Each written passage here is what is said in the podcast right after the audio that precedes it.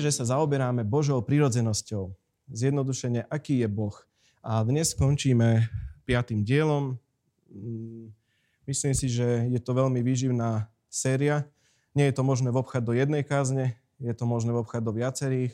Asi to budeme praktizovať častejšie, že budem hovoriť série a, a bude to viacej vyučujúce, aby sme všetci boli na jednej vlne, ale aby sme všetci naozaj išli do hĺbky toho poznania viery, poznania Boha, poznania Krista, aby sme neboli len zvyknutí na nejaké zaužívané frázy, ktoré hovoríme napríklad aj v modlitbách, ale nerozmýšľame nad tým. Ale aby sme do hĺbky rozumeli, prečo veci robíme a aký je Boh prečo tie slova, ktoré na modlitbách napríklad vyslovujeme, prečo ich hovoríme, či sú len zo zvyku, aby to znelo ako náboženská modlitba, alebo je to naozaj srdcom zamierené, naozaj som presvedčený o tom, čo hovorím, že je pravda, mám to podoprené slovom a tak ďalej. Po, si myslím, že je veľmi dobré zrevidovať veci, ktoré robíme zo zvyku. Či naozaj prinášajú ovocie, alebo je to len zvyk, ktorý sme sa naučili. Ale vrátim sa k tej Božej prírodzenosti. Tak ako každú nedelu spravím aj dnes rekapituláciu. A, takže minulú nedelu sme hovorili, že uh, čo robíme v podstate vtedy, keď prechádzame ťažkými okolnostiami, ktorým nerozumieme.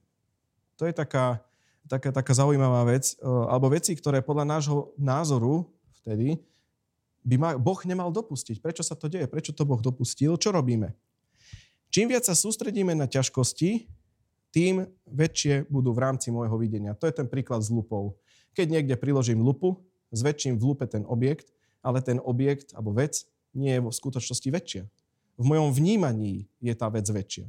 Ale vo skutočnosti je stále tá vec rovnaká. Keď ja budem viac a viac premýšľať a hovoriť o problémoch, ktoré ma ťažia, namiesto toho, aby som viac a viac sa zameral na to, aký je Boh dobrý, aká je jeho prírodzenosť a viac utvrdzoval svoje srdce v tom, že Boh je dobrý, tak budem len zväčšovať svoj problém, ktorý v skutočnosti tak veľký nie je. Uh, to je o tej lupe. A takže čo Boh robí, keď nás neustále motivuje k tomu, aby sme ho chválili a vyvyšovali? Boh to nepotrebuje. Boh nepotrebuje chválu a vyvyšovanie. Vieš, kto potrebuje chválu a vyvyšovanie svojho Boha? No ja, ty. My potrebujeme pre nás to je, aby sme my menili svoj stav svojho srdca, aby sme my lepšie dokázali vnímať tú realitu okolo nás a lepšie dokázali vnímať ťažkosti, ktoré sú, aby sme sa vedeli na neho spolahnuť. To vypôsobuje chvála a oslava nášho Boha. Nie je to preto, že jemu by to chýbalo a preto stvoril človeka. Nie. Chvála nášho Boha je preto, je pre nás, naše srdce. A, takže je ešte potom tých 5 bodov, čo som hovoril, čo robiť, keď sú ťažké okolnosti. Prvý bod. Chrániť svoje srdce pred čímkoľvek, čo by naznačovala, že Boh nie je dobrý. Potrebujeme vždy vyvyšovať jeho a jeho dobrotu, to je druhý bod, a nikdy nezveličovať okolnosti. Tretí bod. Potrebujeme sa pozrieť na jeho charakter, to, aký je jeho prírodzenosť a všetko prepojiť s ním. Všetky zaslúbenia prepojiť s tým, že to je Boh, to je jeho vlastnosť, to je on, kým on je, tak to je zjavené v jeho mene a zjavené e, v zaslúbeniach. A potom, štvrtý bod, potrebujeme odmietnúť klamstva od náboženstva, že nie si dosť dobrý, si nedostačujúci, Boh ťa nemiluje, nemáte rád. A od diabla. Že Boh povedal, je naozaj Boh taký. A tak ďalej. Ja som o tom hovoril minule, kľudne si to vypočujete, je to na YouTube. Uh, piatý bod. Pripomínať si jeho dobrotu napríklad skrze tvoje zážitky z minulosti alebo skrze príbehy, ktoré počúvaš od iných božích mužov a žien alebo od svojich priateľov. Takže cez toto si pripomínať, aký je Boh dobrý. Keď nemáš nič, tak máš aspoň jednu vec. Si znovu. Keď nemáš žiadny dobrý zážitok s Bohom, tak keď si kresťan znovu tak máš spasenie. Odtiaľ sa môžeš odraziť a vybudovať to všetko ostatné. A tak toto, bolo, toto bola minulá nedela v skratke. A uh, mám ešte jeden šiestý bod k týmto veciam a o, o ňom dnes budem z nejakej časti hovoriť. Je to, je to vec, ktorá sa mňa osobne tiež veľmi dotkla, pretože je to prezatie zodpovednosti za naše zlé rozhodnutia. Robí človek zlé rozhodnutia? Fú, no ja som ich urobil vo svojom živote veľmi veľa zlých rozhodnutí. Každý si vie nejako sám posúdiť. A, ale ak budeme po, v pozícii obete, pretože nebudem chcieť prevzať zodpovednosť za to, čo som urobil, napríklad pred hodinou alebo v minulosti, roky dozadu, tak sa mi bude veľmi ťažko navigovať skrze ťažké obdobia. Prečo? Obeď vždy ostane vo väzení. Keď niekto sa cíti ako obeď, že mne je stále ubližované, stále mne, mne, mne, ja, prepačte, nechcem fakt nikoho uraziť, hovorím z vlastnej skúsenosti, ja chudáčik, tak ostanem vo väzení. Najväčšie väzenie je sebalútosť. Ak sa jeden muž dostane do sebalútosti v rodine, je to ťažké. Ale ak sa aj žena dostane do sebalútosti, je to ťažké. Ak sa deti dostanú, ak sa kdokoľvek, akákoľvek osoba dostane do sebalútosti, neprináša, neprináša to žiadne budovanie, žiadne východisko, lebo je zameraný len na seba a na tie zlé, negatívne veci, ktoré sa udeli v jeho živote.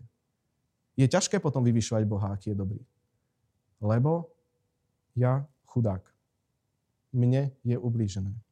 Ale ja to rozvidiem. A Viete, poznáte tie vety. Už nebudem nič hovoriť, lebo za všetko môžem ja. Už radšej ostanem ticho. To v manželstve je taká podľa mňa celkom častá veta, nie niekedy. A, alebo že vždy je to moja chyba, stále je to moja chyba, furt, stále, stále, stále je to moja chyba. Možno nie je, ale nastavíš svoje srdce na nôtu sebalútosti. Takže poznáš to. Je to pre človeka možno také krásne pohľadenie na duši sebalútosť. Je to také možno, možno, nie, možno to tak nemáš, možno to tak máš, že ti to tak akože také zavďačenie. Že áno, všetci mi ubližujú. A, na, daj, a nejak to tak toho človeka, uh, mysel veľmi zaujímavá, nejak to tak ako pohľadí, ale pritom to neprináša žiadne, žiadne riešenie. Nevie čeliť okolnostiam človek, ktorý je v sebalútosti. Nie je to možné čeliť okolnostiam a práve keď prídu ťažké časy, tak je veľmi kľúčové, aby sme neboli zameraní na, do seba, na svoje vnútro, ale na koho? Na Boha a na to, aký je dobrý. Nie len na toho Boha, ktorý je zlý, lebo to tiež nefunguje, a na toho Boha, ktorý je dobrý a ktorý ťa má rád. Takže ak neprevezmeme osobnú zodpovednosť za zlé rozhodnutia v našom živote, nebudeme schopní sa dostať z väzenia. Ak budem vo väzení, nebudem vedieť úspešne prechádzať ťažkými okolnostiami. Takže musíme sa ako keby seba opýtať takú veľmi dôležitú a jednoduchú otázku, majú tieto čas, ťažkosti, ktoré zažívam, niečo spoločné s mojimi zlými rozhodnutiami? Je to to, čo zažíva moja rodina? Súvisí to s tým, že som sa ja zle rozhodol. E, to, že zažívam nejaké, nejaké, nejaké muky alebo niečo je veľmi ťažké na, na mojom živote, súvisí s tým moje zlé rozhodnutie v minulosti. Prečo je to dôležité? Najprv, nehovorím, že to tak vždy je, lebo nie vždy môžeme za ťažké okolnosti. Nie je to pravda, že za všetko môže, že ty, lebo sú aj zlí, prevratení ľudia, ktorí spôsobujú zlé veci. Nejaký bežný občan nemôže za vojnu, ktorá sa udeje, lebo sa politici zle rozhodnú. Ťaži, zažíva ťažké časy. Môže za to? Nemôže za to. Ale záleží na tom, že čo urobí so svojím srdcom. Či to zničí jeho, jeho charakter a zničí to, zničí to proste vieru v Boha, že je dobrý, alebo naopak povie si, že deje sa to, je to ťažké, ale Boh je stále dobrý. Boh, boh je dobrý. A tiež nehovorím, že by sme sa mali stále, stále prehrabávať minulosťou. To tiež nie je dobré, že si sadneš a teraz dookola len rozmýšľaš, aké veci zlé si urobil. Nie, o tom nehovorím. Uh, ale to, čo myslím, je opýtaj sa seba, urobil som nejaké rozhodnutia, ktoré boli, neboli moc múdre a musím teraz uh, trpieť následky tých rozhodnutí. Je to veľmi dobrá otázka. Prečo? Pretože v ťažkých časoch, ktoré môžu prísť, sa stane, že budem spochybňovať Božiu dobrotu. Budem spochybňovať Božiu dobrotu. Čo sa stane, ak začnem spochybňovať Božiu dobrotu? Už sa nebudem vedieť úspešne navigovať skrze tie ťažké časy. Budem síce vidieť verše, že môj Boh je môj prápor. Ale keď nebudem o tom presvedčený, že On je ten, ktorý ma vyvedie, tak bude veľmi ťažké sa navigovať v týchto situáciách a o tom som hovoril minule, nechcem sa stále dookola opakovať.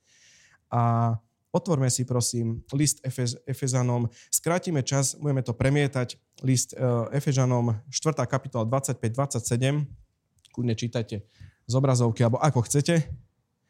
Preto odhoďte lož a každý hovorte pravdu svojmu blížnemu, lebo sme si navzájom údmi. Hnevajte sa, ale nehrešte. Slnko nech nezapadá nad vašim hnevom, nedávajte miesto diablovi. Prečo som to vytiahol? Je tu veľmi dobrý príklad toho, že v podstate tu vidíš kresťanov, o ktorom Pavol hovorí, ktorý sa postaví pravde, za, ktorý sa postaví za pravdu, za úprimnosť, odloží lož, čelí následkom, ktoré pravda prinesie že neklameš, aby si sa vyhol nejakým nepríjemným následkom, ale povieš pravdu, tak ako veci sú, čelíš tomu. Máš kontrolovať svoj hnev, môžeš sa spravodlivo nahnevať, ale nemáme hrešiť. Nemáme byť ľudia, ktorí zanechajú trpkosť v našom srdci. Hovorí o takomto človeku. Nedávajte miesto diablovi, nedávajte miesto jeho klamstvám.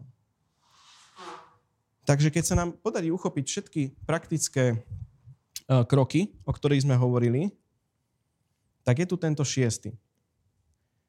Ten, že uh, vezmem si tieto veci k srdcu a opýtam sa sám seba, urobil som nesprávne rozhodnutia, ktoré spôsobili, že prechádzam ťažkými časmi. Lebo veľakrát je ľahké na diabla zhvalovať, že poslal tieto zlé veci do života nejakého človeka. Ale pritom nevidíme, že ten človek robil zlé a zlé rozhodnutia a dospel do tých časov zlých. A dokonca diabol s tým nemusí mať ani nič spoločné, lebo máme slobodnú volu a dokážeme sa katastrofálne rozhodovať. Takže prečo je dôležitá tá otázka? Keď túto otázku si položím, zažívam ťažké časy, tak ich automaticky nebudem zvalovať na Boha. Nemôžem ich zvalovať na Boha. Lebo si sám zodpoviem, že či si ja za to sám môžem. A keď si za to sám môžem, už potom samému ti to nedovolí zvalovať to na stvoriteľa. Takže keď príde diabol, vidíš, Boh nie je dobrý, že sa ti toto deje. Tak mu môžeš rovno povedať, že moje hlúpe rozhodnutia nemajú nič spoločné s tým, aký je Boh. Ale môžem si za to sám. Takže mi môžeš dať rovno pokoj a ja sa spolieham na to, že Boh ma aj zo zlých vecí vyvádza. Boh ma aj zo zlého vyvedie. Boh obráti zlé veci na dobré a k tomu sa dostanem. Povieš mu, nebol si to ty, ktorý si ma k tomu donútil, nebol to Boh, ktorý by ma neochránil. Toto som bol ja a moje hlúpe rozhodnutie. Takže môžeme oddeliť naše hlúpe rozhodnutia od Božej dobroty. A nebude sa nám to miešať. Lebo Boh je len dobrý. Pretože som to bol ja, ktorý som urobil zlé rozhodnutie vo svojom živote. Ja mám niekoľko zlých rozhodnutí vo svojom živote, ktoré nejakým spôsobom ovplyvnili môj život a s Bohom to nemá nič spoločné. Ja ako nemyslím si, že by mal nejaký kresťan priamo takú, že zodpovednosť za svoje zlé rozhodnutia a že, sa to, že, že zistí, že sa udialo niečo zlé, čo on spôsobil a potom má ostať v popole a v roztrhnutom rúchu a v plači, že ja som urobil takú veľkú chybu, o, veľká moja vina pre veľká vina. To nie je riešenie. To dovedie človeka skôr do seba lútosti veciam, ktoré sa dejú ťažkým okolnostiam a zlým, hlavne tým zlým rozhodnutiam, o ktorých hovorím, uh, treba tomu čeliť, treba to uznať. Bol som to ja. Povedať Bohu, že ti to je lúto. Nemusíš prosiť o odpustenie, lebo ti už dávno odpustil. Je ti lúto, že si robil zlé rozhodnutie. Zlé rozhodnutie nemusí byť zrovna hriech. Zlé rozhodnutie môže byť zlé rozhodnutie. A okamžite mu poďakovať a chváliť, že celá táto vec s ním nemá nič spoločné a zo zlých vecí Boh dáva vždy východisko. Zavreš dvere za svojou minulosťou, poučí sa zo svojich chýb a ideš životom ďalej a nezotrvávaš v tom, čo sa udialo. A my ľudia máme tendenciu stále sa vrácať do tých chýb, ktoré sme urobili. Už 6 krát som to uzavrel a na 7 krát sa zase vrátim do toho, aký som bol v minulosti. My potrebujeme tieto veci veľmi jednoducho a efektívne vyriešiť s pánom a potom ťa to nebude brzdiť v ťažkých okolnostiach, a nebudeš pod váhou svojich minulých zlých rozhodnutí, ale budeš sa načovať do budúcnosti, že Boh je stále dobrý. Jeho milosť trvá. Nedá sa odmerať. Ako je východ vzdialený od západu. No povedz, ako je východ vzdialený od západu. Takže prejdeme k, ďalej, k ďalšej časti. Takže je dobré si v podstate uznať chyby a to, že sme urobili zlé rozhodnutia, lebo keď človek prevezme zodpovednosť, nebude to zvalovať na iné subjekty. Nebude to zvládať na diabla. Je, je otcom lži, samozrejme.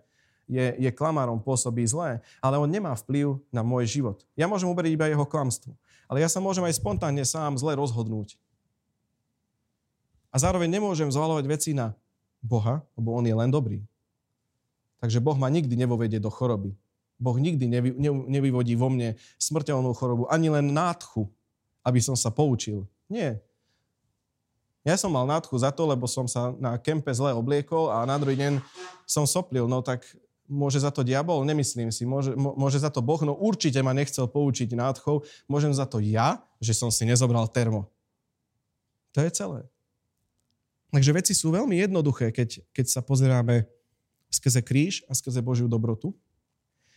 A jedna zásadná vec, ktorú môžeme spraviť najbližšie dni, teraz premostím, Vieš, eh, náboženstvo oslavuje viac otázky ako odpovede. Čo to znamená? Dostanem sa k tomu, že ak oslavujeme otázky namiesto odpovedí, veríme v náboženské veci. A jednu zásadnú vec, ktorú môžeš spraviť, keď čítaš Bibliu, eh, že ju budeš čítať tak, ako keby si ju nikdy nečítal. Že zaužívané veci, ktoré nejako chápeš, odložíš na bok chytíš tú Bibliu a budeš ju čítať tak, ako keby si ju čítal prvýkrát a požiadaš Ducha Svetého, aby ti vykladal. Aby ti vyložil tie veci. Prečo? Pretože za roky sme kvôli náboženským okuliarom včítali do Biblie mnoho vecí. Zistil si za nejakú dobu svojho kresťanského života, že, že nejaká pasáž Biblii si vlastne niekoľko rokov alebo mesiacov zle chápal. Stalo sa ti to? Mne sa to stalo. Že som zle chápal jednoducho tu a niekto potom prišiel a že áno, toto dáva zmysel, ja som sa úplne zle na tom pozeral. To sa deje. A deje sa to aj preto, že kvôli náboženstvu čítavame do veršov a do pasáží a do kontextu veci, ktoré tam nie sú. A teraz, keď robíš takéto rozhodnutie, že ideš čítať, ako keby si to nikdy nečítal, môžeš robiť ďalšie, že čokoľvek, čo nezapadá do dokonalého diela na kríži, napríklad v starej zmluve, čokoľvek, čo nezapadá do toho, že Ježiš už zomrel. Už priniesol spás. Už som spravodlivý, už som dokonalý, už som, som slobodný. Tak urobíš rozhodnutie, že dáš to na stranu. Nepotrebujem to teraz pochopiť, možno to pochopím neskôr. Veľmi dobrý príklad, ja ho používam častejšie, je Job. Tiež sú miesta, ktorým nerozumiem, ale dávam to na stranu a neovplyvňuje to moje presvedčenie o tom, že Boh je dobrý. Lebo z tej knihy sa môže zdať, že Boh je ten, ktorý dáva choroby, testuje ľudí, snaží sa ich zlomiť ako prúd. Nezaujíma ma to? Mňa zaujíma to, že Boh je dobrý. A pochopím veci, ktoré nechápem inokedy. Vysvetlí mi to Duch Svetý. Takže keď dospiem k rozhodnutiu, že nepotrebujem rozumieť veciam, ktoré nezapadajú do dokonalého diela na kríži, budem čítať Bibliu spôsobom, ako keby som ju čítal prvýkrát. Vyskúšaj takto čítať Evanelia, vyskúšaj takto čítať Novú zmluvu. A ja som tam objavil mnoho vecí, ktoré, ktoré, ktoré ma šokovali, ktoré som predtým nechápal, alebo inak chápal. Nebude ťa znepokojať niečo, čomu nerozumieš. Nebude ťa znepokojať množstvo pasáží v starej zmluve, ktoré, ktoré nejako možno ešte ti nedávajú zmysel, alebo mne nedávajú zmysel, prečo tam sú. Ale neznepokuje ma to, pretože viem, že Ježiš už tu bol a že sedí po otcovej pravici. A ja skrze neho a jeho krv mám podpísanú zmluvu so svojím stvoriteľom, že som Božím dieťaťom. Takže otázky od ľudí, veci, ktoré neviem, vôbec ma neznepokuje, že odpoviem na to, že neviem. Mňa sa teda, som s kamarátmi na kempe, pýtali sa ma nejaké otázky a povedal som, že neviem. A prvýkrát som zažil slobodu, že neviem. Lebo to nemusím vedieť všetko ale viem, že Boh je dobrý a že ja som Božie dieťa. A to, čo neviem, zistím neskôr. Takže uh, všetko má. Pretože keď sa budeš pozerať cez dokonalé dielo na kríži, budeš vedieť, že to všetko má zmysel vlastne len skrze Ježiša. Takže keď z Božieho slova odstránime Ježiša a zaoberáme sa len niečím mimo kontextu Ježiša, tak to prestáva dávať niekedy zmysel. Lebo celá, Celá stará zmluva je tieňom. Zákon a proroci sú tieňom Ježiša Krista. To je napísané, to sme minulú nedelu čítali, to je napísané v Božom slove, že to je všetko len predobraz, je to len tieň Ježiša Krista. Uh, takouto optikou uh, si uvedomíme, že sme mnohokrát čítali v Biblii veci, ktoré tam vlastne nie sú. Pretože sme ich čítali náboženským spôsobom. Bez Krista sa nedá pochopiť Boh. A práve preto Kristus stačí. Bez Krista nepochopíš Boha. Bez dokonalého diela na kríži nedokážeš pochopiť Boha, aký je dobrý. A náboženstvo sa na kresťanstve dopúšťalo, alebo dopúšťa takých vecí, že otázky sa oslavujú viac ako odpovede. Napríklad, keď niekto povie, že Boh je dobrý a niekto príde za ním s veršom, ale čo tento verš v starom zákone? Je oveľa to dôležitejšie, to, to, že to je nejasné, že to je zahmlené, že nemáme na to odpoveď, ako to, ten fakt, ktorý o sebe Boh povedal už v Genesis, že je dobrý. Nám by nikdy nemalo nedorozumenie medzi denomináciami, nedorozumenie medzi veriacimi, nemalo nikdy nabúrať presvedčenie o tom, že Boh je dobrý a ten základ, že Ježiš Kristus stačí potom nikdy nebudeš neistý. Keď budeš presvedčený o tom, že Ježiš stačí, nebudeš neistý, ak čokoľvek budeš čítať na internete, zažiješ, uvidíš nejaký výklad, ktorý uh, ti, je, ti je možno zvláštny, jednoducho budeš vedieť, že Ježiš stačí a dokonalé diela, dielo kríža stačí. Napríklad rybník Bethesda. Uh, historici uvádzajú, že sa tam zmestilo dookola niekoľko tisíc ľudí. A ten príbeh asi poznáte. Uh, je to v Jánovi 5, že Ježiš uzdravil len jedného človeka. Jedného jediného človeka a tam chodili tí chorí do toho rybníka a len jedného, jedného um, uzdravil. A sú výklady, ktoré hovoria, že Boh si vyberá, ako ho uzdraví na základe príbehu z Jána 5. Ale ako to môže byť pravda, keď Božia túžba jeho srdca vlastného, Božia túžba v zaslúbeniach, to, aký je, že je uzdraviteľ, že jeho meno je, že je uzdraviteľ, tvrdí, že uzdraví všetkých.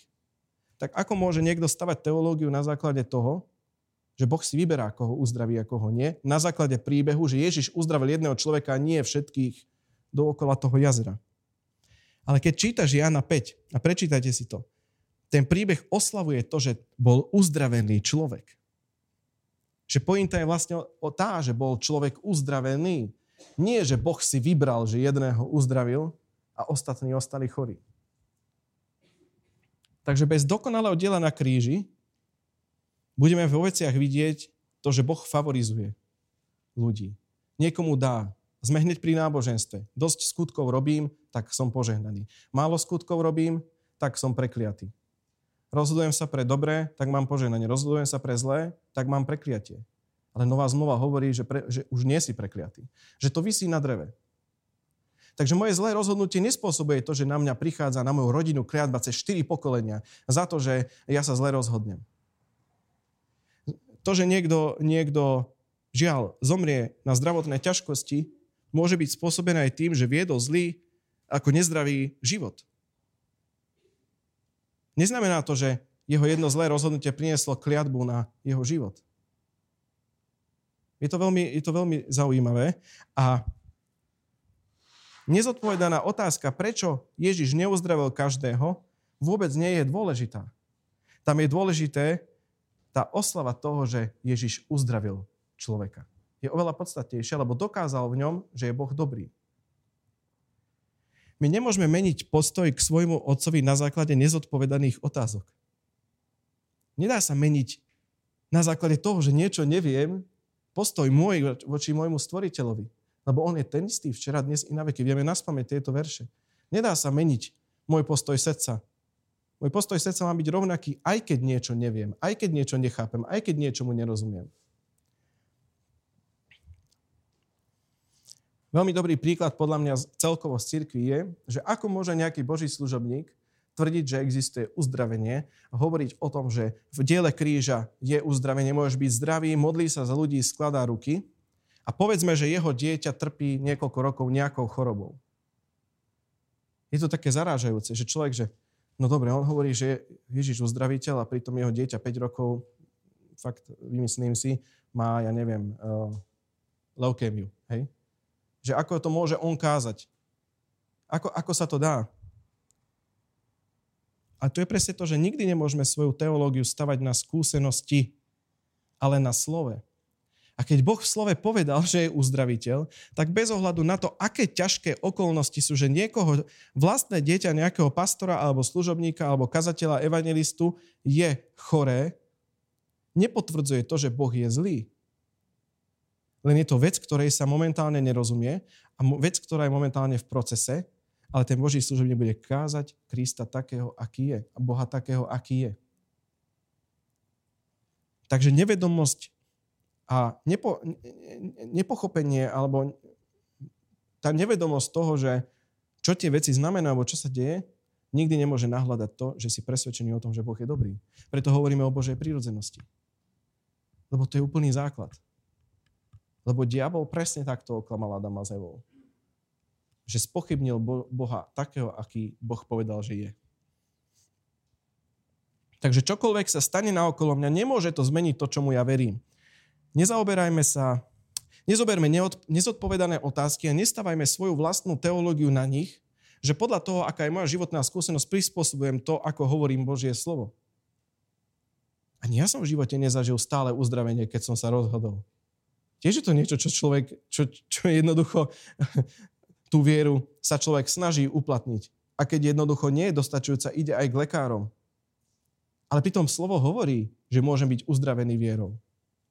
Ale nevždy som bol vierou uzdravený, lebo som tú vieru takú nemal. A nesprávne som sa na to pozeral. Ale nemôžem prestať hovoriť o uzdravení, len preto, že moja skúsenosť s uzdravením nie je taká, aké písmo hovorí, že by mala byť. Lebo to nie je Božia vina. A nie je to Boží ako keby problém. Nie on spôsobil, že ja som chorý. On povedal, že je uzdraviteľ. A keď to povedal, tak to je jeho podstata. Takže ak Biblia hovorí, že Boh je dobrý, tak je dobrý a chce, aby boli uzdravení všetci. Od tohto, keď sa odrazíš a uvidíš veci, ktoré sú neznáme, nepochopiteľné, zvláštne, kuriozitné, akékoľvek slovo ešte prinesiete, tak ťa to nerozhodí. Nerad sem vždy vťahnem otca, ale myslím si, že to je asi najlepší príklad toho. Neovplyvní to moje presvedčenie o tom, že Boh je dobrý. Človek tomu nerozumie úplne. Možno už teraz viac ako predtým, ale neovplyvní toto, že Boh je dobrý. Lebo je. A verím, že Boh je uzdraviteľ aj naďalej. Pretože som pochopil, že je dobrý. Ale keby nepochopím, že je dobrý, mám pocit, že to je nejaký trest, že sa to stalo, ako môžem mať vzťah so stvoriteľom, o ktorom si myslím, že prináša pre ľudí zlé veci preto, aby ich vyskúšal? Ako môžem s láskou pristúpať k takému Bohu, keď vo mne samom to bude vytvárať rozkol, nepochopenie, strach taký, ktorý sa bojí, že ma Boh zabije kliatbou, lebo nie som dosť dobrý. Bez Ježiša takto na to budeme pozerať. S Ježišom a s dokonalým dielom kríža na to tak nikdy pozerať nebudeš. Lebo on je dobrý. Odmietni vyvyšovanie vecí, ktorým nerozumieme, radšej vyvyšujeme Božiu dobrotu. To je oveľa lepšie. Prejdeme k Ježišovi. A už ako dieťaťu mi hovorili, že no čo by robil Ježiš na tvojom mieste? No zamysli sa nad tým, čo by robil na tvojom mieste. Hral by sa tieto strieľačky alebo nie? Ja som mal takéto podmienky. Uh, takže to bolo celkom veselé uh, a viac sa k tomu vyjadrovať nebudem.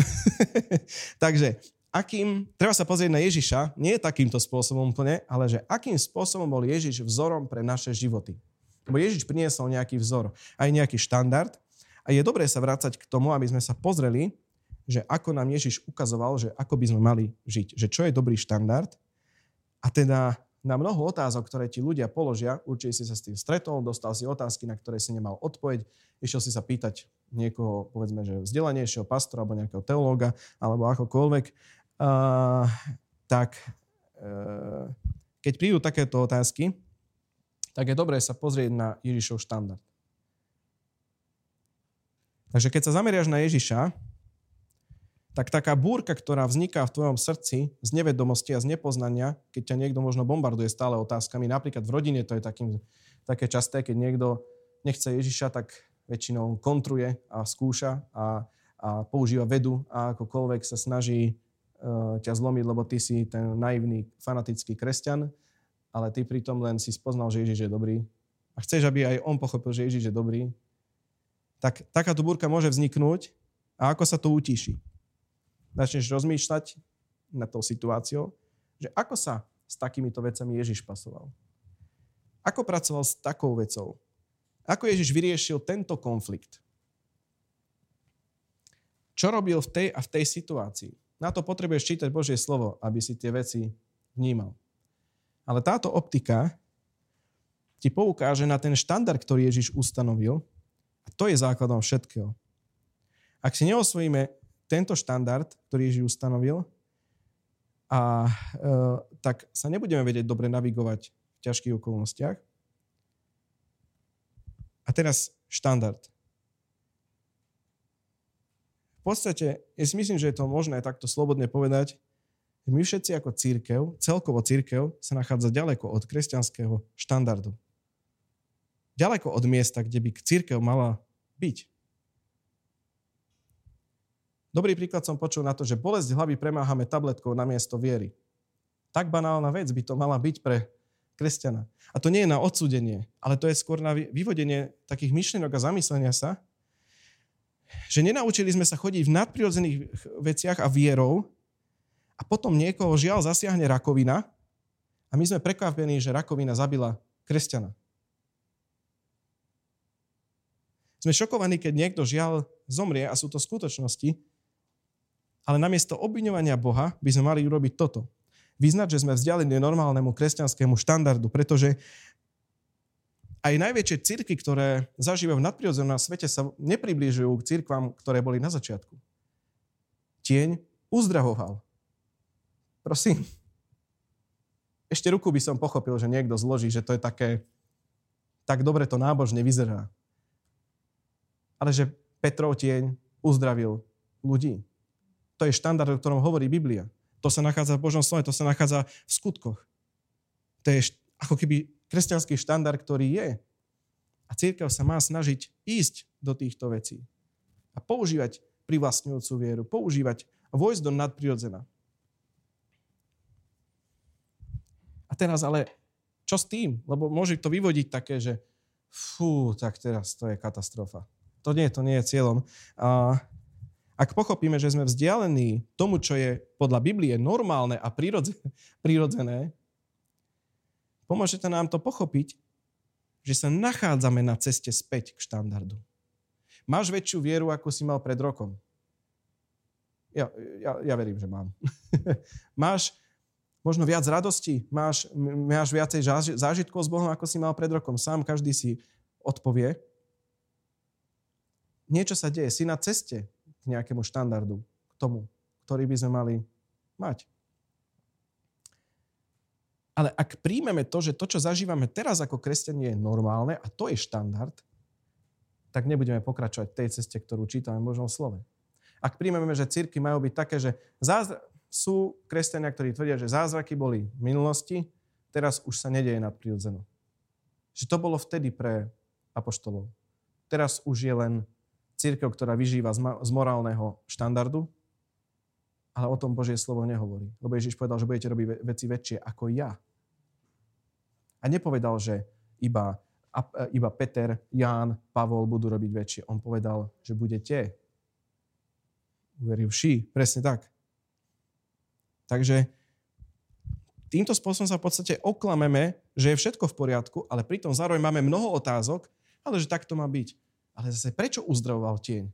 Ale tak teraz je taká doba. Teraz je také kresťanstvo. Nie, tieň by mal uzdravovať aj teraz. No si to predstav. To by bola Božia sláva. Celé dni by si len po ulici utekal. Nič iné by si No. Nemalo by byť teda ťažké povedať, že štandard je niekde tu a kresťania sme niekde tu. Ale sme na ceste, aby sme sa vrátili k právemu poznaniu k, k, k viere, aby sme sa vrátili k šťastnému životu, alebo aby sme získali vôbec šťastný život. Mnoho, mnoho kresťanov vrátane mňa za život, čo som stretol, tak bolo, tak, je, tak bolo alebo sú smutní, utrápení, lebo je to ťažké byť kresťanom. Ježiš nehovorí, že má byť ťažké byť kresťanom. Že ja ti dám ľahké brevno. Ja ti dám svoj pokoj, nie ten, čo má svet. Tak ja prestal som tomu potom chápať ale dáva zmysel to, čo hovorí pán A to, čo zažívali apoštoli. Oni zažívali rôzne zlé situácie, ale všade vidíš pokoj, chválu na perách, vďaku Bohu, žalár sa otvorí a tak ďalej.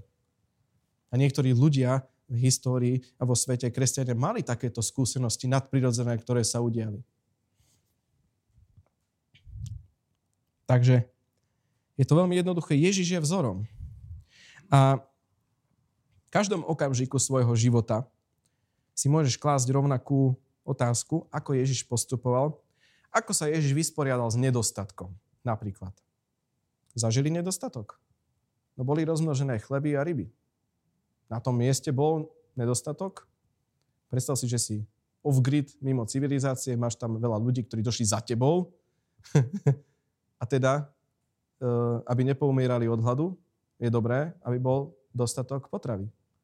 A jednoducho bol, lebo on chodil v duchu svetom. On chodil v 100% viere. On, on, on, mal, doniesol dokonalý štandard a chleby boli rozmnožené. Dôveroval otcovi a rozmnožil veci. Alebo dôveroval otcovi a povedal Petrovi, aby išiel na hlbinu. Peter, chodí na hlbinu. A Peter, majster to povedal, je to tak. Je to áno a amen. Nakoniec. A bolo. Lode boli plné. Takže keď sa dôsledne pozrieš na ten vzor, aký Ježiš dal, uvidíš, že Ježiš sa vysporiadal s akoukoľvek krízou a vieš ju prirovnať aj ku svojmu životu. Vieš Ježišov život a veci, skúsenosti, ktoré mal, aplikovať na svoj život. Ako sa ja vysporiadal s vecami. Ako sa Ježiš vysporiadal s vecami.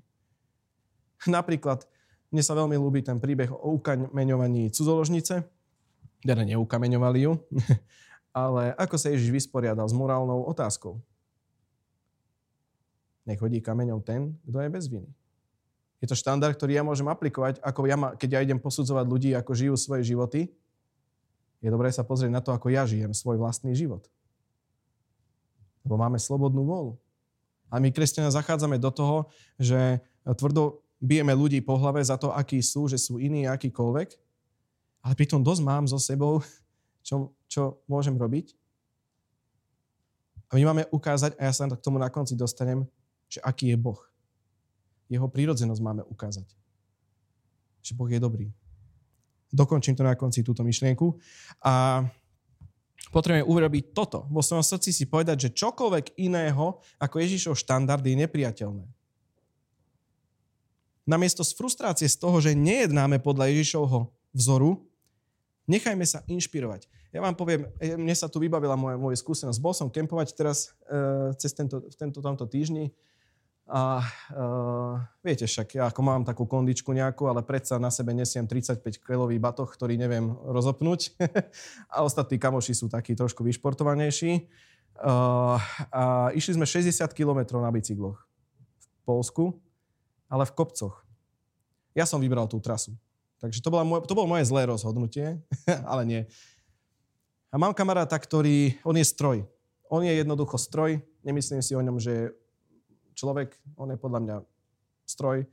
Lebo za celý čas my, boli sme štyria, traja sme niekedy museli zostúpiť z bicykla, lebo to bolo takto. A on, on neprestával bicyklovať. A to nie je cyklista. On je jednoducho len silný. Hej? A sme si robili srandu, šlapeme, tlačíme bicykle do kopca, ja posledný, potom dva kamoši a hen ten chalan už na kopci. My si robili srandu, že on tam ešte klikuje a robí drepy, lebo sa nudí. A on mi povedal takú jednu vec, že vieš o tom, že bolesť je iba v hlave. Že ja jednoducho akože vidím cieľ, že ja ho musím dať že ja vidím ten kopec, ja, ja, to, ja nerozmýšľam nad tým, či to vládzem, že ja to dám. Ja som mal tep 185, takže ja som si povedal, že keď už mi pulzuje oko, tak nebudem sa snažiť tento štandard dodržiavať. Ale veľmi ma to inšpirovalo. Veľmi ma inšpirovalo, ako on nad tým rozmýšľal. A hovorím si, že áno, toto je niečo, čo si ja chcem tak ako aj zobrať, takú inšpiráciu. Uh, nech nie som človek, čo sa hneď vzdáva, ale nech premýšľam trochu nad týmito vecami. Samozrejme, nechcel som, aby som mal tlak 190, takže som sa reguloval, radšej som zastúpil z bicykla. Treba aj múdrosť určite používať. Ale veľmi sa mi to páčilo. A prečo som to ale hovoril? No, takže nemajme frustra- áno, nemaj frustráciu z toho, že ten kopec nevyšlapeš na tom bicykli. Ale nechaj sa inšpirovať, že niekto to vlastne dokázal, to znamená, že dokážeš to aj ty a že ten vzor dokážeš naplniť. Že si na ceste k tomu vzoru. Ja som si povedal, že mohol som ten kopec aj nevyšlapať pešo. Ale dal som celých 60 kilometrov. Som niekedy chodil pešo, ale dal som to. Hovorím si, že no to vôbec nie je zlé. Mohol som si aj povedať, že dobre chalani, choďte, ja vás počkám v kempe a nepôjdem. Takže niekedy sa ti dejú aj také veci, že um, keď niekto spochybňuje to, čo mu veríš, teraz trošku odbočím, uh, je to dobré. Je to aj dobré, lebo sa môžeš uistiť to, o tom, že to, čo mu veríš, je správne. Niekedy ideš do Biblie, že si diskutoval s niekým a dá ti chrobáka do hlavy, tak ideš do Biblie, lebo mal by si ísť do Biblie a nájdeš pasáže, ktoré hovoria o tom probléme, o tej veci. A možno prídeš na to, že povieš tomu človeku, že je mi ľúto, ale na tomto sa nezhodneme. Mám ťa rád, ale toto nesúhlasím s tým. Boží štandard je iný. A potom niekedy zistíš, že o môj Bože, veď ja sa musím zmeniť. Že on má vlastne pravdu. Že ja som nenávistný k ľuďom. A on pritom hovorí o láske. A že, a že Ježiš odpustil, alebo teda povedal milosť cudzoložníci v Mojžišovom zákone. Vtedy platil Mojžišov zákon. A Ježiš povedal, nech hodí kameňom ten, kto je bez viny. Takže niekedy zistíš, že potrebuješ zmeniť svoj postoj, aj keď sa s niekým rozprávaš. Takže nakoniec vyzíde z toho, že máš pevný základ, o ktorom si presvedčený, že je správny. A je dobre teda, aby sme sa vždy pozreli na Ježiša, aby bol vzorom pre náš život. Čo robil v každej situácii, to robíme aj my. Dobre. A teraz čo starý zákon? To je dobrá otázka. Že? Čo, čo teda so starým zákonom? A e, čo starý zákon a milujúci otec? Ide to dokopy. Myslím, že pred dvoma nedelami som hovoril o tom, že je to ten istý Boh, nie je to iný Boh. Boh starého zákona je ten istý Boh ako Boh nového zákona. Uh, ale čo s tými vecami, keď ich tam je mnoho, s ktorými si nevieme rady a nevieme ich možno ani vysvetliť? Čo urobil Ježiš? Ježiš nepri, nepriniesol len novú zmluvu. Nie len. Nezomrel len na kríži, nie len preto prišiel, aby nám dal život hojnosti, nie len preto, aby zničil prácu diabla skutky, prišiel aj preto, aby nám zjavil Otca. A to je veľmi zásadné. Ježiš prišiel aj na to, aby ukázal, aký je nebeský Otec. A to nemôžeme vynechať. Bo veríme, že Ježiš zničil skutky diabla. Dal nám život hojnosti, veď samozrejme, zomrel na kríži, áno, je to aj vedecky dokázané, hej. Priniesol novú zmluvu, áno, veď čítam novú zmluvu, volá sa nová zmluva ale on prišiel, aby zjavil aj Otca. To, aký je dobrý. Takže čokoľvek, čo môžeš separátne prežiť ako kresťan zo starého zákona, bude vždy prebité tým, čo Ježiš urobil na kríži. Môžeš si zobrať, uh, myslím, že to je Deuteronomiu, požehnanie a kliatbu. Môžeš sa snažiť dodržovať požehnanie a kliatbu, alebo je to prebité tým, čo robí Ježiš na kríži, lebo zlomil kliatbu hriechu. A povedal, že je tu milosť. Je rovnako nelogické obetovať teraz ovce.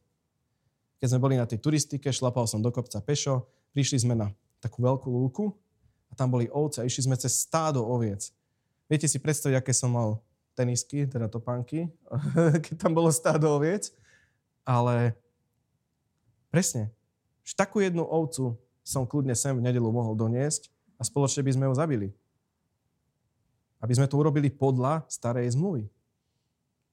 Nemôžeme niečo vyťahnuť zo starej zmluvy a, a myslieť si, že áno, toto naplňa Boží štandard. My sa musíme pozrieť na dielo na kríži. On bol baránok zabitý pre naše riechy. Takže ja už nemusím nosiť ovcu z Polska sem, aby som ju zabil. Pretože všetko v starom zákone poukazuje na Ježiša a bez Ježiša nedáva nič zmysel. Keď odstrániš Ježiša, Biblia nemá zmysel. Keď odstrániš Krista, nemá to zmysel. Lebo všetko smeruje k nemu. A uh, Preto to, čo ti skrsne v mysli, objaví sa v mysli, keď sa zamyslíš nad Bohom, je zásadné a je to veľmi dôležité. Prvé myšlienky, ktoré máš, keď, si keď začneš rozmýšľať o Bohu, je to veľmi dôležité. Keď sú negatívne, priateľu, treba s tým niečo robiť. Keď vyjde radosť, keď ide také, že, oh môj Bože, ty si dobrý. Ty si fakt dobrý. Si podľa mňa na správnej ceste, lebo Boh je dobrý. A ak, ak uh, ak by nejaký otec napríklad na Slovensku zaobchádza so svojimi deťmi, ako ľudia hovoria, že Boh zaobchádza so svojimi deťmi, tak by taký otec skončil v base. Natvrdo. Aj dekádu. Ako ľudia tvrdia, že Boh narába s ľuďmi a s Božími deťmi. Boh nevloží do tela svojich detí rakovinotvorné bunky. To nedáva žiaden zmysel. Boh nevkladá chorobu do ľudí, aby ich preskúšal. Boh neinfikuje... Chápete, aké to je, aké to je zvrátené, keď niekto povie, že a Boh si ho povolal. Bola to Božia vôľa, že ten človek zomrel na rakovinu. Je, je to zvrátené. Poďme do toho prakticky. Takže Boh sa rozhodne, že do ľudského tela vloží rakovinotvorné bunky, aby videl, či ten človek vierou dokáže byť uzdravený a prežiť, alebo odíde k pánovi. To nedáva žiaden zmysel. To je úplne v rozpore s tým, že Boh je dobrý. A Boh je len dobrý. Ježiš povedal, že sú zlí otcovia a Boh je dobrý otec. Jednodušene. Ježiš o tom takto hovorí. Že sú zlí otcovia medzi ľuďmi, ale Boh je dobrý otec. Zober si, že koľko, že toľko, e, že zaoberáme sa toľko pozemskými otcami a snažíme sa pozemský štandard Eh, vložiť na Boha, že také, aké skúsenosti máme so svojimi rodičmi, niekto má možno veľmi zle, niekto nepoznal svojich rodičov, niekto má dobré skúsenosti, to sa snažíme aplikovať na vzťah s našim otcom. Takže keď niekto zažil, žiaľ, trápenie od svojich, svojho otca, tak tento štandard musí byť uzdravený, lebo inak sa bude na Boha pozerať, ako je zvyknutý. Vychádza zo skúsenosti namiesto zo slova. Ten uzdravujúci proces musí prejsť cez slovo, že áno, že Boh je dobrý. Ja mám zlé skúsenosti, ale Boh je dobrý. Boh je dobrý, nič iné, len dobrý. Žalm 34, 19 až 20. Boh nerobí zlé veci, aby z toho mohlo vzísť nejaké dobro. To je veľmi pokrútená myšlienka. Čo tu hovorí, čo tu hovorí táto pasáž? 19.20. Hospodin je s tými, čo majú skrúšené srdce, zachraňuje tých, čo majú ubitého ducha. Mnohé zlom musí vytrpieť spravodlivý, hospodin ho však z každého vyslobodí. Je to krásne, nádherné. Ale nepripisujme Bohu zlé veci. Nevčítavajme do Biblie veci, ktoré tam nie sú. Ako aj tieto verše sa používajú na to. Môže Boh využiť zlé veci a urobiť z toho niečo dobré? Môže. Jasné, že môže. U- urobí to ale je to to svedectvo jeho veľkosti a o to, aký je dobrý. Ale neprezentuje to jeho pôvodný plán, že jeho zámer bol, aby ťa vtiahol do, ako to je napísané, do mnohého zlého, lebo si spravodlivý a musíš ho vytrpieť a on ťa potom z toho sám vyťahne. Na čo by to bolo dobré? Boh nie je Bohom, ktorý robí zlé veci, aby z toho vyzišli dobré veci. To nie je pravda. Boh vo svojej veľkosti dokáže urobiť, že zo zlých vecí spraví dobré veci. A do tých zlých vecí som sa mohol ja dostať svojimi hlupými rozhodnutiami. Napríklad. To je jedna z možností. Ale nie, nie je to Boh, ktorý to zapričňuje. Boh nie je tým Bohom, ktorý zapričňuje zlé veci, aby potom on sa oslavil a vytiahol ma z tých zlých vecí, do ktorých ma on dal. To nie je jeho prírodzenosť. Ale jeho prírodzenosť je tak dobrá, že z mojich vlastných aj problémov, ktoré si dokáže spôsobiť, je tak dobrý, že aj z toho ma dokáže vyslobodiť, vyťahnuť.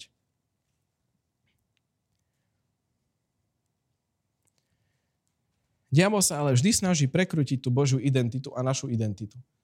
Aby nás totálne zmiatol a pomotal, aby sme sa na Boha pozreli ako na toho zlého. Bo na nič iné nemá už moc.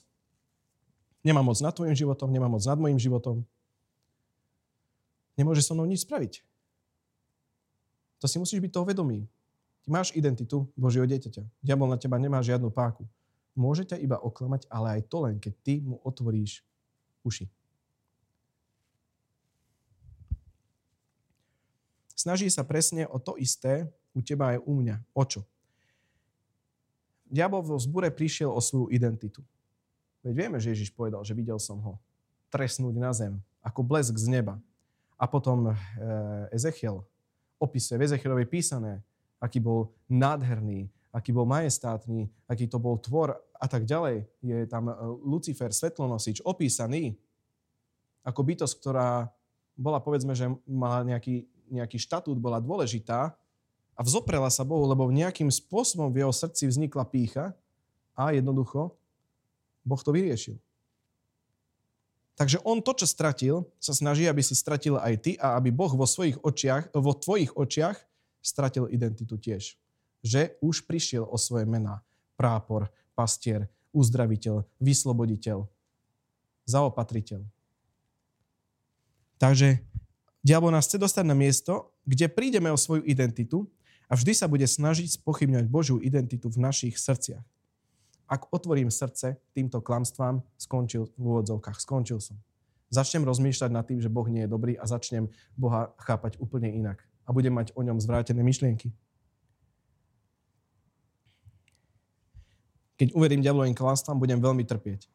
Budem veľmi trpieť vo vzťahu so svojím Bohom lebo nebude pre mňa dobrý. A nebudem chápať, prečo tie veci sa dejú, čo sa dejú. A budem v strese. A kde je ten pokoj? Kde je tá radosť? Radosť pánova je mojou silou. Napríklad smerovacia tabula. Tabula niekde na ceste, ktorá poukazuje, že e, Tvrdošovce sú 5 km ďaleko, tak nikdy nedokazuje, že to miesto tam je, alebo že tam začína. Ona iba poukazuje. Celý starý zákon je jedna smerovacia tabula, ktorá smeruje ten tieň k Ježišovi Kristovi. Ukazuje na niečo. Starý zákon ukazuje na niečo. Tie proroctvá, ktoré sú tam, tak vždy poukazujú na Mesiáša, na Krista. A Kristus potom prišiel a už aj odišiel. A ešte sa vráti. Ale už tu bol. Už sa to udialo.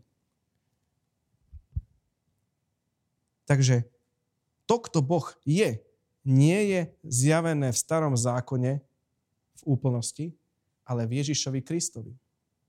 A keď sa pozráš cez optiku Ježiša Krista dokonalo diela a čítaš starú zmluvu, tak nikdy nebudeš pochybať o tom, že Boh je dobrý na základe toho, čo vidíš. A teraz to poviem. Je nemúdre študovať starý zákon a budovať na tom teológiu, že kým Boh je. Bez Ježiša. To nedáva zmysel. Namiesto toho, aby sme sa pozerali len na tabulu, ale aby sme pochopili, že tá tabula vlastne nie je to, ale to mesto je 5 kilometrov ďaleko, že tá tabula nie sú tie tvrdošovce, ale tvrdošovce sú za 5 kilometrov, že tá tabula ukazuje na to. A to je podstatné, aby sme robili. Že starý zákon ukazuje na Krista, ktorý tu už bol, kráčal, chodil medzi nami. Ďalšia vec, Boh nie je skrývajúci sa Boh. Ja viem, že je to napísané v Izajašovi. Neviem presne teraz. Ale je to stará zmluva. Boh pred tebou neuteká. Keď povedal, že v Kristovi môžeš mať vzťah s ním, že opona je roztrhnutá, že už nemusíš prichádzať cez kniaza do Božej prírodzenosti, to nemôže byť Boh skrývajúci sa. Boh dal všetky zaslúbenia. Dal, dal, d, d, priniesol, priniesol mier. Už netlčeš, nehľadáš a neprosíš. My to vzďakou príjmame. Boh to dal všetko darom. My to vzďakou máme príjmať. Človek sa 10 rokov modlí za niečo, čo chce od Boha. Nič sa nedeje.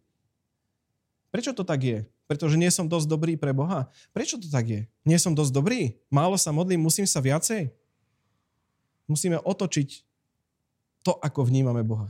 Boh je darca. My máme ďakovať. Máme prosiť o múdrosť. A máme ďakovať za to, aký je. Máme použiť vieru v zaslúbenia. My máme ďakovať za to, že On už to dal, lebo zaslúbenia sú povedané v minulom čase. Na kríži to už dal.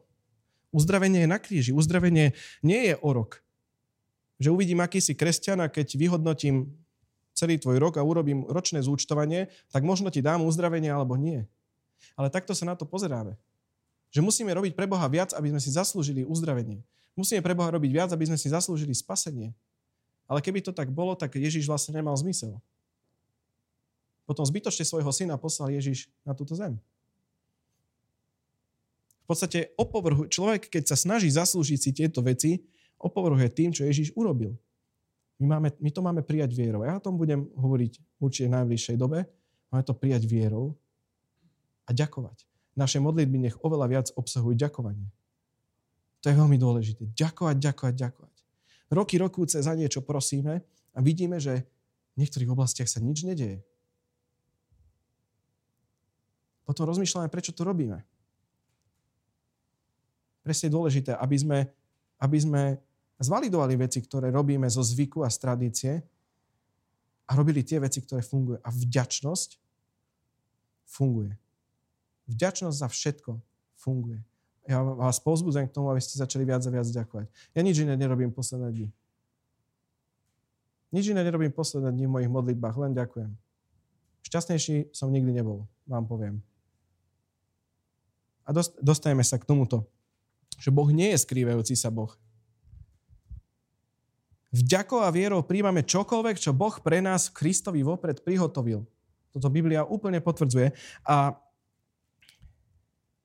teológia a kázanie musí poukazovať na Krista.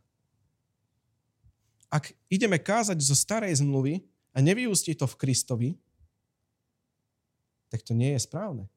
Ak to nevyústi, v Kristovi. Ak to nie je dokonalé dielo kríža.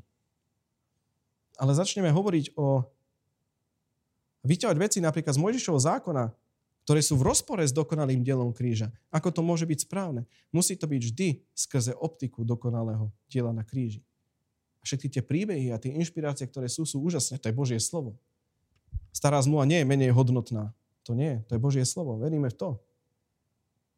A potrebujeme správne hľadiť na tie veci, aby, nás, aby to obraz Boha v nás ne, nezmiešalo a nevytvorilo rozbroje a v nepokoj. Takže Ježiš zmenil pravidlá hry. Lukáš 16, 16. Lukáš 16, 16. Ježiš zmenil pravidlá hry.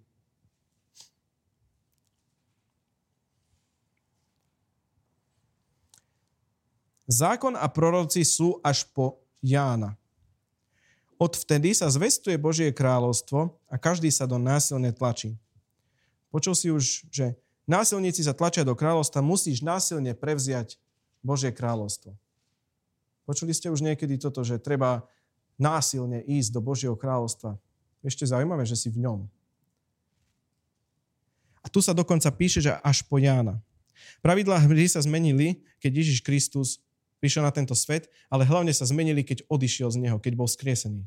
Keď zomrel a bol skriesený a porazil smrť. Vtedy sa pravidlá hry brutálne zmenili a e, do Božieho kráľovstva sa nemusíš dostávať násilím, lebo Ježiš zmenil pravidlá hry. Veď spasený si čím? Vierou. Že učím pokáňa obrať sa k Bohu. Ježiš nás doslova premiestil z moci tmy do kráľovstva svetla. Do Božieho kráľovstva, do nového kráľovstva. Ak nepochopíme, že s Ježišom sa zmenili pravidlá hry a ja už nemusím byť tým tlčúcim, hľadajúcim a prosiacim kresťanom, ale ja mám byť radšej kresťanom, ktorý je vďačný a ktorý nechá, aby jeho viera budovala. Aby sa budovala v jeho srdci. Tak to je presne to, že Ježiš nás premiestnil z toho kráľovstva tým do kráľovstva svetla. Je starý zákon dôležitý? Áno, bezpodmienečne. Ale dokáže v podstate vyrušovať. Vieš prečo? Veď si zomer ortodoxných židov. Stále žijú, alebo žili aj v tej dobe, v starom zákone a neprijali Mesiáša, pretože neuveria tomu, lebo to, lebo to proste nechcú prijať. Ale pritom Ježiš tu už bol. Mnohí neuverili v Krista, keď tam žil, keď žil v tej dobe. Obzvlášť mali problém farizej, obzvlášť, obzvlášť, obzvlášť mali problém ľudia zákonnícky. Peter bol tiež zákonnícky. Veď sme o tom hovorili, že on nechcel ísť k pohanom. Boh mu poslal videnie o tých, o tých zvieratách proste nečistých. On tam nechcel ísť, nechápal, čo sa to deje a potom nakoniec pochopil a on podal správu, myslím, že v Jeruzaleme a potom jednoducho sa povedalo, že OK, OK, OK, že Boh chce, áno, aby nie len Židia boli spasení, ale aby aj pohania. Ale on to nezačalo platiť, odkedy sa oni rozhodli. Ono to začalo platiť, odkedy Kristus bol skriesený. Odvtedy, odkedy bola opona roztrhnutá, odtedy začalo platiť, že aj pohania môžu byť. Ale oni do toho došli neskôr. Ja som presvedčený, že Boh musel pobudnúť Petra. Veď niekoľkokrát mu poslal to zjavenie. A potom už čítame potom ďalej, že už nie je Žid ani Grék, už nie je muž ani žena, som Božie dieťa. Milujeme celú Bibliu. Samozrejme, ja, ho, ja mám veľmi rád starý zákon.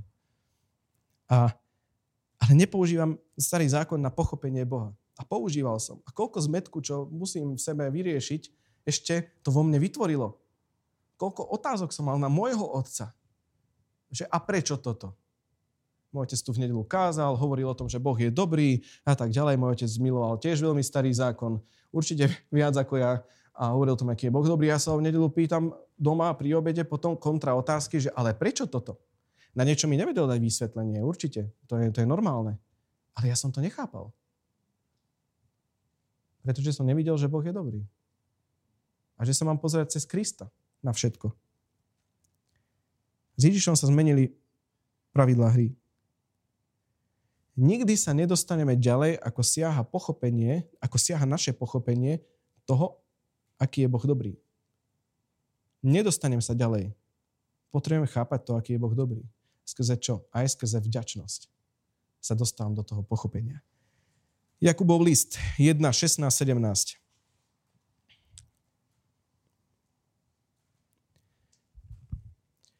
Nemilte sa, bratia moji milovaní. Každý dobrý údel a každý dokonalý dar pochádza z hora od Otca Svetiel, v ktorom nie premeny ani tieňa zmeny. Máme ekumenický preklad. Ak by sa ti, Janka, chcelo, dáš tam aj roháčkov, prosím ťa. A prečítame aj ten. Ten mám tak zafixovaný.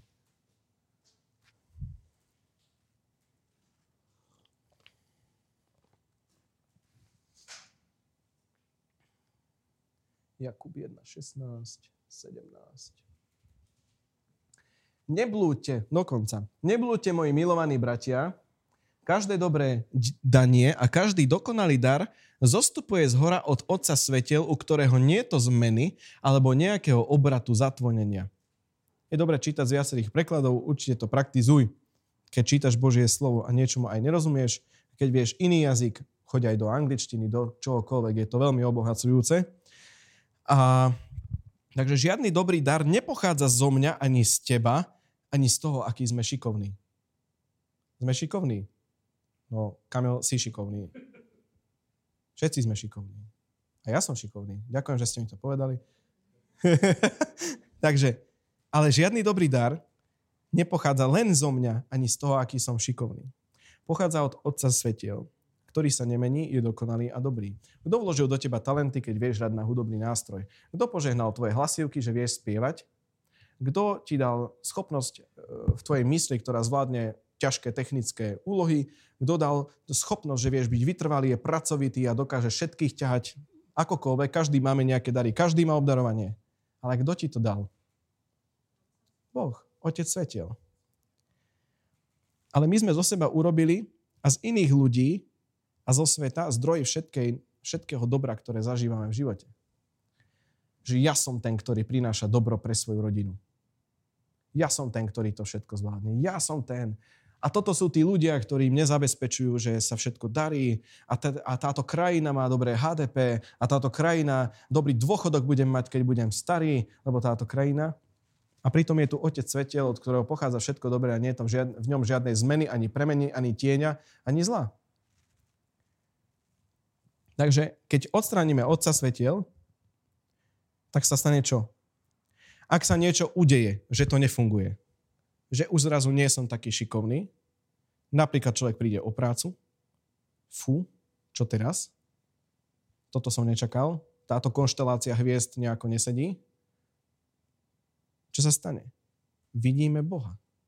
Kde je to zaopatrenie? Kde je to požehnanie? Kde je to, že mám prácu? Kde je to, keď pastor hovoril, že áno, zamestnanie jedno s druhým? Potrebujeme vzťah s našim pánom a s Otcom Svetel, s Bohom. A vedieť, že každý dobrý dar pochádza od Boha. A byť vďačný.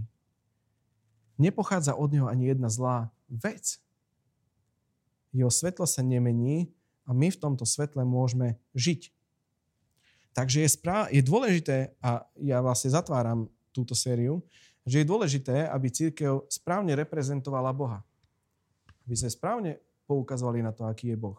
Koľkokoľvek nás je, správne poukazujeme na to, aký je Boh, lebo mnoho ľudí, nielenže ľudí, ale Božích detí, zle reprezentuje Boha, Boha ako zlého. A ja sa medzi nich rátam, lebo som zle mojom živote je obdobie, keď som zle reprezentoval Boha. Nie ty, za to, že som sa zle správal, nie. Za to, že som tvrdil, že aký je. Mám jeden rozhovor, ktorý verím, že raz vyrieším a raz opravím, keď som... Ja to poviem. Keď som sa s mojím kamarátom bavil o kresťanstve, to ešte otec bol pastor, to je dávno, a, a veľmi som tak akože trošku útočne išiel proti najväčšej cirkvi na Slovensku, nemenovanej. A bol som taký, že o, oni, oni, áno, áno, to, to není správne, není správne. A on mi hovorí jednu vec, ktorá mne odtedy ma veľmi bolela, ale už to mám vyriešené. Ale že, no Benny, ako, mne to je jedno, ale E, mal by si si dať pozor, že ako hovoríš o iných veriacich, pretože nikdy nevieš, s kým sa bavíš a môže, môže to zavrieť dvere. On to nejak takto povedal, že môže to zavrieť dvere tebe.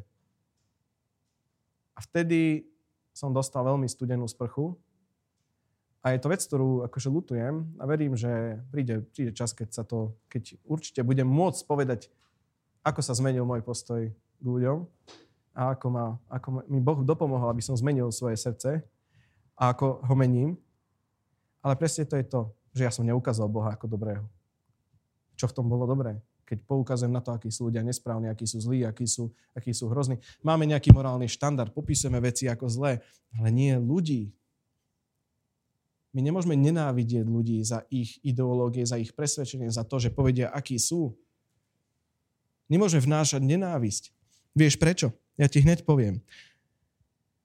Božie srdce je zarmutené, ak ho neoslavujeme správnym spôsobom.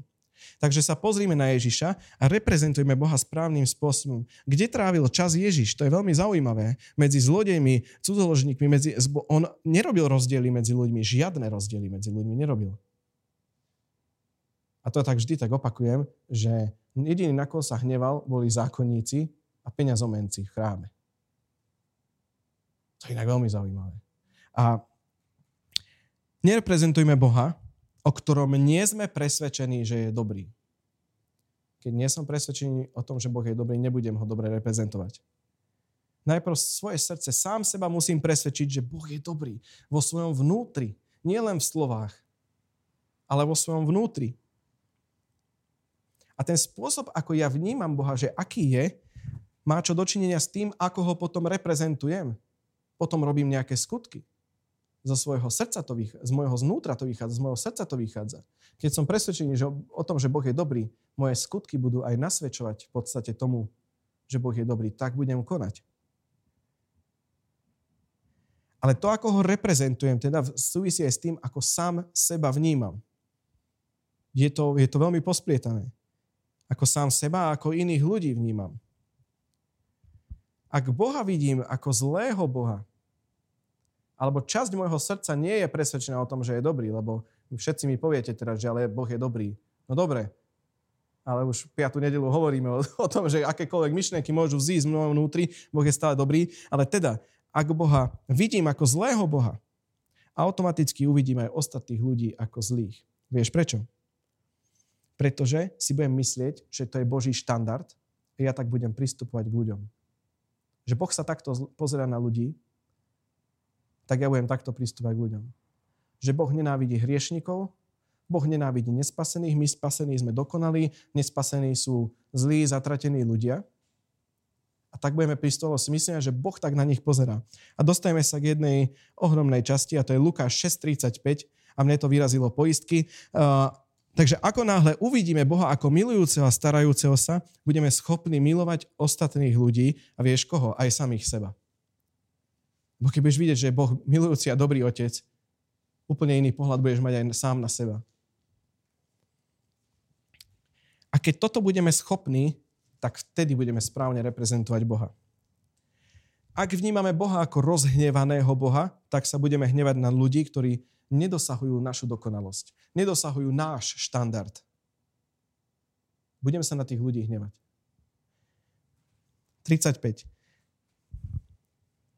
Ale milujte svojich nepriateľov, robte im dobre, požičiavajte a nič za to nečakajte, tak bude hojná vaša odmena a buďte synmi Najvyššieho, lebo On je dobrý, a toto je ten ver, toto je tá veta. On je dobrý aj k nevďačným a zlým. Tam nie je písané nevďačným a zlým kresťanom. On je dobrý k nevďačným aj zlým. Buďte milosrdní, ako je milosrdný aj váš otec. Čo? Necháva slnko svietiť na dobrých aj zlý. Necháva svietiť slnko na vojny aj na mier. Stále jednoducho je milosť, aj keď sa dejú hrozné veci. Niekto znásilňuje deti, niekto znásilňuje ženy, niekto zabíja aj vraždy, niekto predáva ľudí do otrostva. Choré veci. A Boh necháva svietiť slnko aj na dobrých, aj na zlých. Keď vidím ľudí, že robia zlé veci, že si to tí zlí, prevrátení, zvrátení, Sodoma, Gomora ľudia a sú to, je to, a takéto veci vo mne sú evokované, takéto myšlienky mám, tak si spomeň. Vtedy, keď cítiš odplatu, že týmto ľuďom treba odplatiť, áno, nech príde spravodlivosť, tak si, všim, tak si spomeň, že Boh je dobrý aj k dobrým, aj zlým ľuďom. Lebo jeho milosť trvá. Do jeho príchodu, do pánovho príchodu milosť trvá. Kým žijem na tomto svete, mám možnosť uveriť v to, že Boh je dobrý a že Ježiš je spasiteľ a král. A môžem získať spasenie. Ale Boh je dobrý aj k zlým, aj dobrým ak budem vnímať Boha týmto spôsobom, budem ho presne týmto spôsobom reprezentovať. Už ťa nikdy nerozhodí niekto, kto je úplne mimo štandardu. Či tvojho kresťanského, morálneho alebo akokoľvek. Nerozhodia ťa ľudia, ktorí nezapadajú do tvojej bubliny, ale budeš v láske vedieť pristupovať ku komukoľvek. A kto tento štandard položil? Ježiš. Ale ak vnímame Boha, ktorý kritizuje každé naše zlyhanie, že Boh sa teší, keď ja zakopnem. Boh sa teší, keď ochoriem, lebo ma z toho môže vytiahnuť. Že to je jeho nejaký zvláštny trest. Tak toto isté budem robiť iným ľuďom. Lebo tak budem vnímať svojho Boha, budem si myslieť, že to je správne. Tak takýto posudzovačný budem k ostatným. A ja si budem ešte myslieť, že mu preukazujem dobro, že pôsobím zlé iným ľuďom. Že pôsobím trpkosť iným ľuďom že vypôsobujem nenávisť voči iným ľuďom. Lebo si myslím, že Boh je tiež taký. Ale Boh je dobrý aj zlým, aj dobrým. A Boh poslal Ježiša. Lebo tak miloval svet. Nie len slovenských kresťanov. Lebo tak miloval svet. Nie len dnes. Miloval všetko. Všetko, čo stvoril. Takže On je, neviem, jak to zakončiť. Potrebujeme správne reprezentovať nášho Boha. Ale my ho musíme pochopiť, aký dobrý je. A presvedčiť naše srdcia, že je dobrý. A vedieť, že napríklad je to, čo sme teraz čítali. Že miluje aj do, dobrých, aj zlých. Necháva svietiť slnko. Máme byť súcitlí. Máme byť milosrdní k ľuďom. Máme prinášať Krista nie je zákon na posudzovanie pre iných ľudí, máme priniesť Krista. A to, čo už sa s tým človekom a s Kristom medzi nimi udeje, to už nie je moja vec. Ja mám priniesť evanelium. Potom činíme učeníkov, samozrejme, funguje nejako církev. Áno, vieme tieto hierarchie, ale máme priniesť evanílium, nefalšované evanílium. Je to tak? Určite. Ale ako reprezentujeme Boha, veľmi záleží. Je to veľmi dôležité, ako reprezentujeme Boha. Či reprezentujeme Boha, ukazujeme, aký je zlý a nenávistný k ľuďom, nespaseným napríklad, alebo reprezentujeme ho ako naozaj milujúceho Otca, ktorý miluje každého a príjme aj teba. A uzdraví aj teba a, a, a, a poteší ťa a bude mať s tebou vzťah. A bude tvoj otec. Možno si žiadneho nemal. Naplní sa vzťah medzi, medzi uh, dieťaťom a otcom. Takže je to veľmi zásadné. A on je dobrý, nič iné len dobrý. Reprezentujme ho dobre. A to som chcel týmto zavrieť túto sériu. Snažme sa reprezentovať dobré Boha a na to potrebujeme presvedčiť naše srdcia, že je dobrý. A Boh je dobrý, nič iné, len dobrý. Ďakujem, že ste si ma vypočuli.